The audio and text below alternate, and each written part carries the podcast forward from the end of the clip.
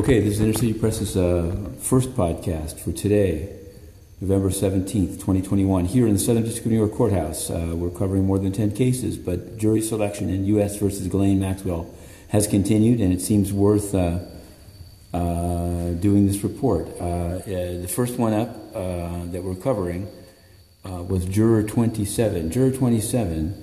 Um, had heard about Maxwell's conditions of confinement in the MDC, and um, someone, one of the two parties, you can guess which, had wanted to know more about what they'd heard.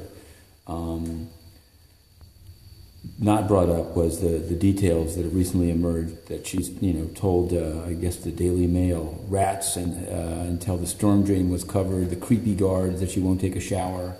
The jurors said they could be fair. Next up was the juror 117, the one that yesterday. Uh, complained about having the cell phone taken when he came in. It emerged actually that, and I knew this during the during uh, the COVID pandemic, they've actually allowed jurors to bring their phones in uh, to keep uh, social distancing. Uh, they sort of relaxed their rules on phones. It made a lot of sense. I would say it should continue, but.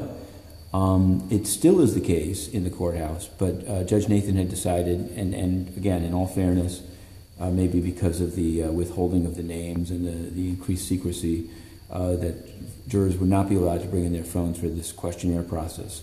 So the juror was a little bit uh, jumpy on that um, and was asked whether this meant that they are against law enforcement. They said uh, no, that they actually have law enforcement, uh, um, you know, uh, in their family. So the process continues, and, and, and, it is what it is.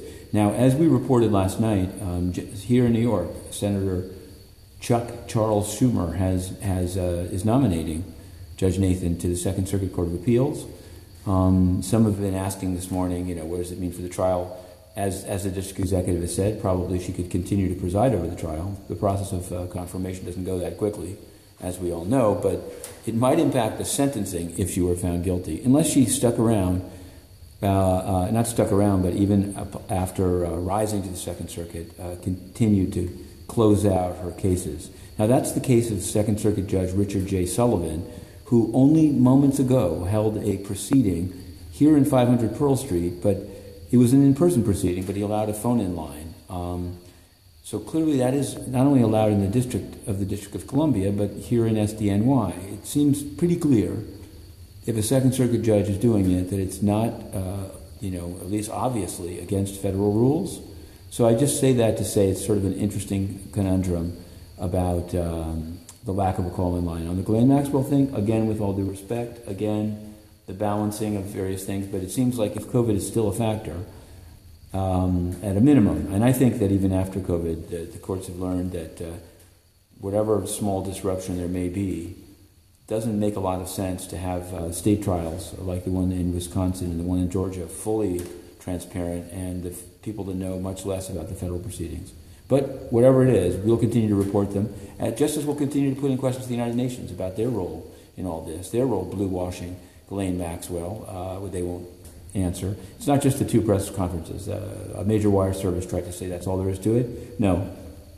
Antonio Guterres is uh, head of corporate partnerships. Amir Dossal was on the board, one of only five board members of the Terramar Foundation, only three of whom were family members of Maxwell. So it's quite a connection. And um, course, there's the UN's own sexual trafficking, much worse than, than even is alleged here. We're talking about soldiers sent to war zones where five year old children are raped and there's no punishment for the soldier because of diplomatic immunity. Well, the law must catch up to the United Nations, and Inner City Press must be restored to report in the same detailed way from within the glass house.